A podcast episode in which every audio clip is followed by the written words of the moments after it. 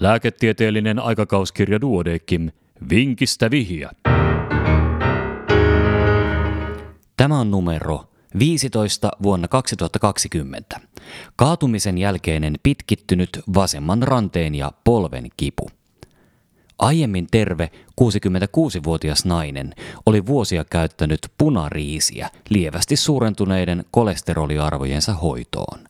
Hän kaatui laskettelumäessä ja oli hiukan poissa oleva hetken kaatumisen jälkeen, mutta laski kuitenkin ilman apua alasmäestä.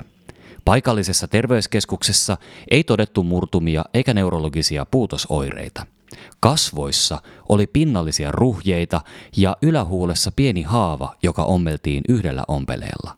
Potilaan vasen polvi ja vasen ranne aristivat.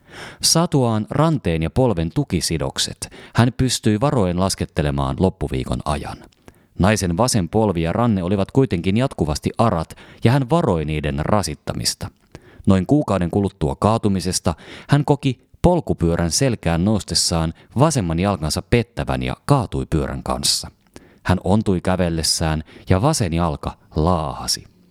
Vasemman käden lihasvoima tuntui heikentyneen, eikä konekirjoitus onnistunut kuten aikaisemmin. Hän arveli heikkousoireiden aiheutuvan kivusta ja hakeutui ortopedille. Kliinisessä tutkimuksessa kuitenkin ilmeni, että vasemman jalan lihasvoimat olivat heikentyneet, erityisesti varpaiden ojentajalihasten ja nelipäisen reisilihaksen voimat. Alaraajan jänneheijasteet olivat todettavissa. Diadokokineesitestissä vasemman käden koordinaatio oli heikko. Potilas sai polven nivelrikkoon liittyvän harjoitusohjelman. Hän kävi Lannerangan magneettikuvauksessa, jossa havaittiin rasvoittumista etenkin ristiluussa. Oireet lisääntyivät hitaasti, eikä potilas pystynyt enää nousemaan matalalta tuolilta ilman apua. Kääntyminen makuuasennossa oli hankalaa. Noin kymmenen vuorokauden kuluttua Lannerangan kuvauksesta potilas kävi ENMGssä, jossa ei todettu poikkeavaa.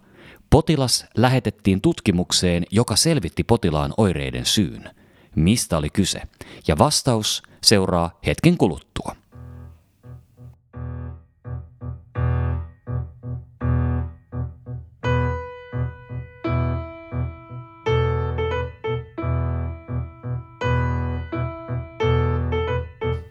Vinkistä vihiä ratkaisu. Potilas lähetettiin pään magneettikuvaukseen. Oikealla puolella todettiin kookas frontoparietaalinen kovakalvon alainen vuoto, joka aiheutti aivosirpin eli falx kerebrin, herniaatiota ja kolmannen aivokammion litistymistä. Potilas lähetettiin sairaalan tapaturma-asemalle, jossa hän oli täysin asiallinen ja orientoitunut. Vasemman puolen hemipareesi oli merkittävä. Potilaalle tehtiin päivystyksellinen trepanaatio ja hematooman evakuaatio. Ensimmäisenä leikkauksen jälkeisenä päivänä hemipareesi oli korjaantunut ja toisena leikkauksen jälkeisenä päivänä potilas kotiutui. Noin kaksi viikkoa kotiutumisen jälkeen sivulliset havaitsivat, että potilaan vasen jalka laahasi.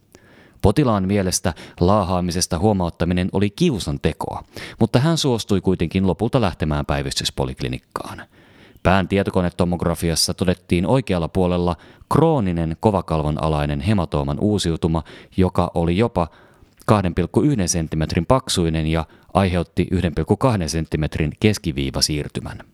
Tehtiin uusinta trepanaatio ja vasemmanpuoleinen hemipareesi korjaantui täysin. Tämän jälkeen potilas on ollut terve. Ja tämänkertaisen vinkin on lähettänyt Hans Blumberg Sipoosta.